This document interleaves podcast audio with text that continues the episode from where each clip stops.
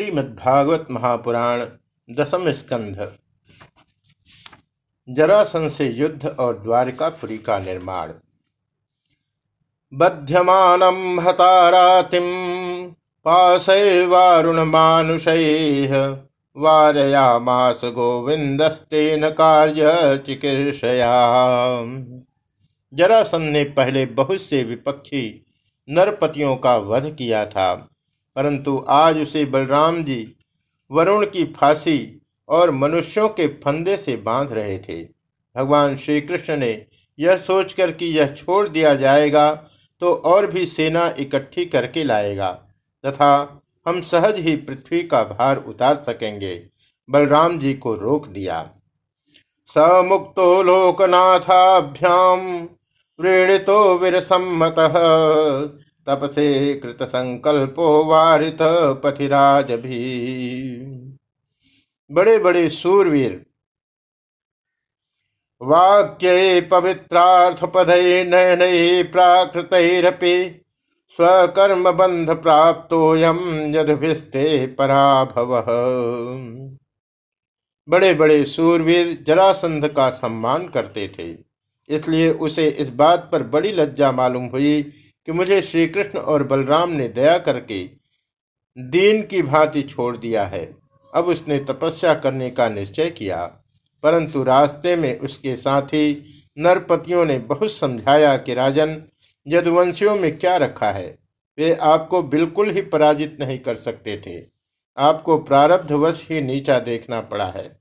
उन लोगों ने भगवान की इच्छा, फिर विजय प्राप्त करने की आशा आदि बतलाकर तथा लौकिक दृष्टांत एवं युक्तियाँ दे देकर यह बात समझा दी कि आपको तपस्या नहीं करनी चाहिए। हतेषु सर्वानिकेषु नृपो बारहद्रथस्तदा उपेक्षितो भगवता मगधान दुर्मना यजौ परीक्षित, उस समय मगधराज जरासंध की सारी सेना मर चुकी थी। भगवान बलराम जी ने उपेक्षा पूर्वक उसे छोड़ दिया था। इससे वह बहुत उदास होकर अपने देश मगध को चला गया। मुकुंदोप्यक्षत बलो निस्तीर्णारे बलाणव विक्रियमाण कुसुमय त्रिदशैरनुमोदित परीक्षित भगवान श्री कृष्ण की सेना में किसी का बाल भी बाका न हुआ। और उन्होंने जरासंध की तेईस अक्षौहिणी सेना पर, जो समुद्र के समान थी, सहज ही विजय प्राप्त कर ली। उस समय बड़े बड़े देवता उन पर नंदनवन के पुष्पों की वर्षा और उनके इस महान कार्य का अनुमोदन प्रशंसा कर रहे थे। माथुरैरूप संगम्य विद्वर मुदितात्म उपगीयमान विजय भी जरासंध की सेना के पराजय से मथुरावासी भय भय रहित हो गए थे और भगवान श्री कृष्ण की विजय से उनका हृदय आनंद से भर रहा था। भगवान श्री कृष्ण आकर उनमें मिल गए। सूत मागध और वंदीजन उनकी विजय के गीत गा रहे थे। शंख दुंद भयो नेदुर्भेरी तुर्याण्यनेकशः वीणा वेणु मृदंगानी पुरम प्रवसति प्रभो। जिस समय भगवान श्री कृष्ण ने नगर में प्रवेश किया, उस समय वहाँ शंख, नगारे, धेरी, तुरही, वीणा, बांसुरी और मृदंग आदि बाजे बजने लगे थे। सिक्त मार्गाम भ्रष्ट जनाम पताकाभिरलंकृताम निर्घुष्टाम ब्रह्म घोषेण कौतुका बद्ध तोरणाम मथुरा की एक एक सड़क और गली में छिड़काव कर दिया गया था। चारों ओर हँसते खेलते नागरिकों की चहल पहल थी। सारा नगर छोटी छोटी झंडियों और बड़ी बड़ी विजय पताकाओं से सजा दिया गया था। ब्राह्मणों की वेद ध्वनि गूंज रही थी और सब ओर आनंदोत्सव के सूचक बंधनवार बाँध दिए गए थे। निचीयमानो नारिभिर्माल्य दध्य छतांकुर निरीक्षमाण सस्नेहम प्रत्योत्कलित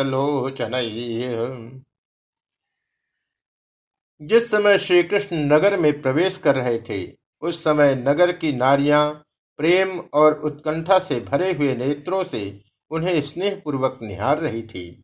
और फूलों के हार, दही, अक्षत और जौ आदि के अंकुरों की उनके ऊपर वर्षा कर रही थी। आयुधनगतम वित्तम अनंतम वीरभूषणम यजुराजाय तत्सर्व आहृतम प्रादिशत प्रभु भगवान श्री कृष्ण रणभूमि से अपार धन और वीरों के आभूषण ले आए थे। वह सब उन्होंने यदुवंशियों के राजा उग्रसेन के पास भेज दिया। एवं सप्तदश कृत्वत्यक्षोहिणी बल युद्धे मागधो राजा यदुभि कृष्ण पालित।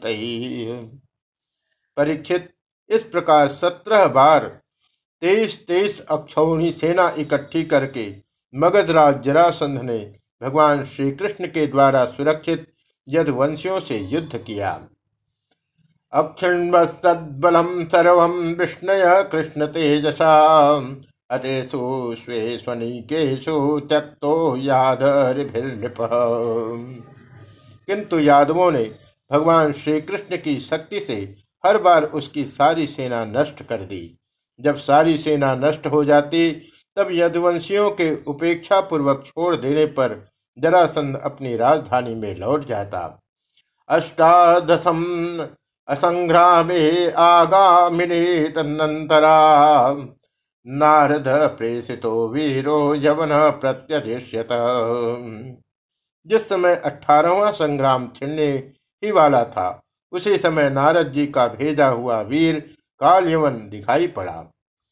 रुरोध मथुरा मेत्य तिस्त्रीभिर्म्लेक्ष निलोके चापति द्वंद्वो विष्णे छुत्वात्मसम्मितान युद्ध में काल यवन के सामने खड़ा होने वाला वीर संसार में दूसरा कोई न था। उसने जब यह सुना कि यदुवंशी हमारे ही जैसे बलवान है और हमारा सामना कर सकते हैं, तब तीन करोड़ वृक्षों की सेना लेकर उसने मथुरा को घेर लिया। तम दृष्टवा चिंतयत कृष्ण शंकर सहायवान। अहो यदु नाम वृजनम प्राप्त शुभयतो महत। काल की यह असमय चढ़ाई देखकर भगवान श्री कृष्ण ने बलराम जी के साथ मिलकर विचार किया। अहो, इस समय तो यदुवंशियों पर जरासंध और काल यमन ये दो दो विपत्तियाँ एक साथ ही मंडरा रही है। यवनोयम निरुद्धे स्माद् अद्य तावन महाबल माघधोप्यध्यवासो वा, परस्वो वा गमिष्यति आज इस परम बलशाली यवन ने हमें आकर घेर लिया है और जरासंध भी आजकल या परसों में आ ही जाएगा। आवयोर्युद्ध तो यद्याघंता जरासुतः बधिष्यथवा नेशते स्वपुरम बलि।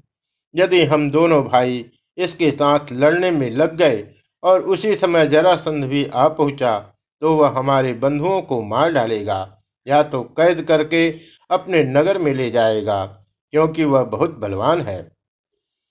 तस्माद्य विधा श्यामो दुर्गम द्विपद दुर्गम तत्र ज्ञाति समाधाय यवनम घातयामहे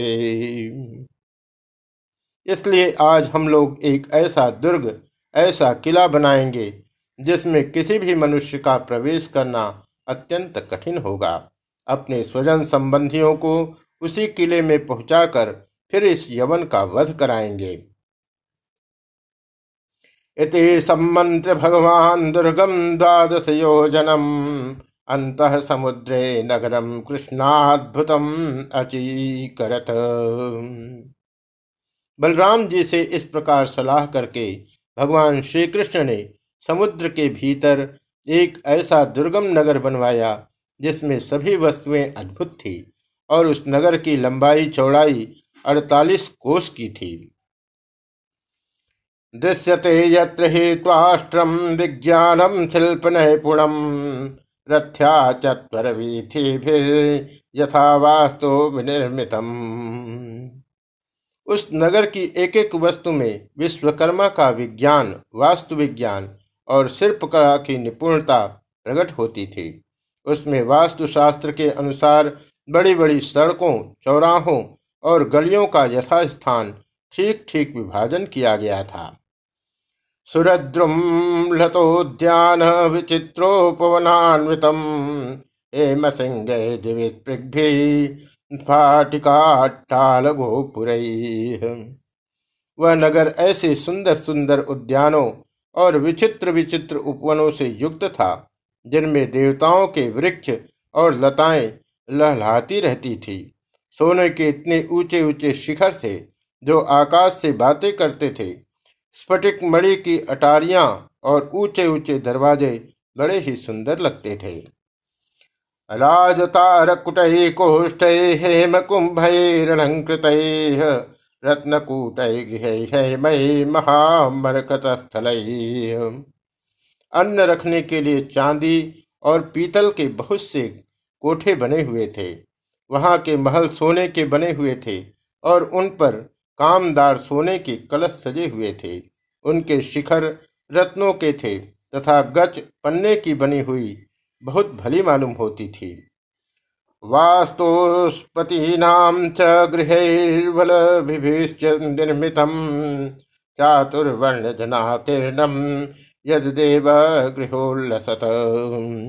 इसके अतिरिक्त उस नगर में वास्तु देवता के मंदिर और छज्जे भी बहुत सुंदर सुंदर बने हुए थे। उसमें चारों वर्ण के लोग निवास करते थे और सबके बीच में यदुवंशियों के प्रधान उग्रसेन जी, वसुदेव जी, बलराम जी तथा भगवान श्री कृष्ण के महल जगमगा रहे थे। सुधर्माम पारिजातम च महेंद्र प्राणोद्धरे चावस्थितो मर्त्यो मर्त्य धर्म न युज्यते। परीक्षित उस समय देवराज इंद्र ने भगवान श्री कृष्ण के लिए पारिजात वृक्ष और सुधर्मा सभा को भेज दिया। वह सभा ऐसी दिव्य थी कि उसमें बैठे हुए मनुष्य को भूख, प्यास आदि मर्त लोक के धर्म नहीं छू पाते थे। सामयिक कर्णान वरुणो, हयात शुक्लान मनोजवान, अष्टौ निधिपति कोशान लोकपालो निजोदयान। वरुण जी ने ऐसे बहुत से श्वेत घोड़े भेज दिए, जिनका एक एक कान श्याम वर्ण का था और जिनकी चाल मन के समान तेज थी। धनपति कुमेर जी ने अपनी आठों निधियाँ भेज दी और दूसरे लोकपालों ने भी अपनी अपनी विभूतियाँ भगवान के पास भेज दी। यद यद भगवता दत्तम आधिपत्यम ससिद्ध सर्व प्रत्यर्पयामासु। हरो भूमि गते नृप। परीक्षित सभी लोकपालों को भगवान श्री कृष्ण ने ही उनके अधिकार के निर्वाह के लिए शक्तियाँ और सिद्धियाँ दी हैं। जब भगवान श्री कृष्ण पृथ्वी पर अवतीर्ण होकर लीला करने लगे, तब सभी सिद्धियाँ उन्होंने भगवान के चरणों में समर्पित कर दी। तत्र योग प्रभावेण नृत्वा सर्वजनम हरि। प्रजापालेन रामेण कृष्ण समनुमंत्रित निर्जगाम पुरद्वारात तिरायुध भगवान श्री कृष्ण ने अपने समस्त स्वजन संबंधियों को अपनी अचिंत महाशक्ति योग माया के द्वारा द्वारका में पहुँचा दिया। शेष प्रजा की रक्षा के लिए बलराम जी को मथुरापुरी में रख दिया और उनसे सलाह लेकर गले में कमलों की माला पहने, बिना कोई अस्त्र शस्त्र लिए स्वयं नगर के बड़े दरवाजे से बाहर निकल आए। इति श्रीमद्भागवते महापुराणे पारमहंस्याम सहितायाम दशम स्कंधे उत्तरार्धे दुर्ग निवेशनम नाम पंचाशतमोध्याय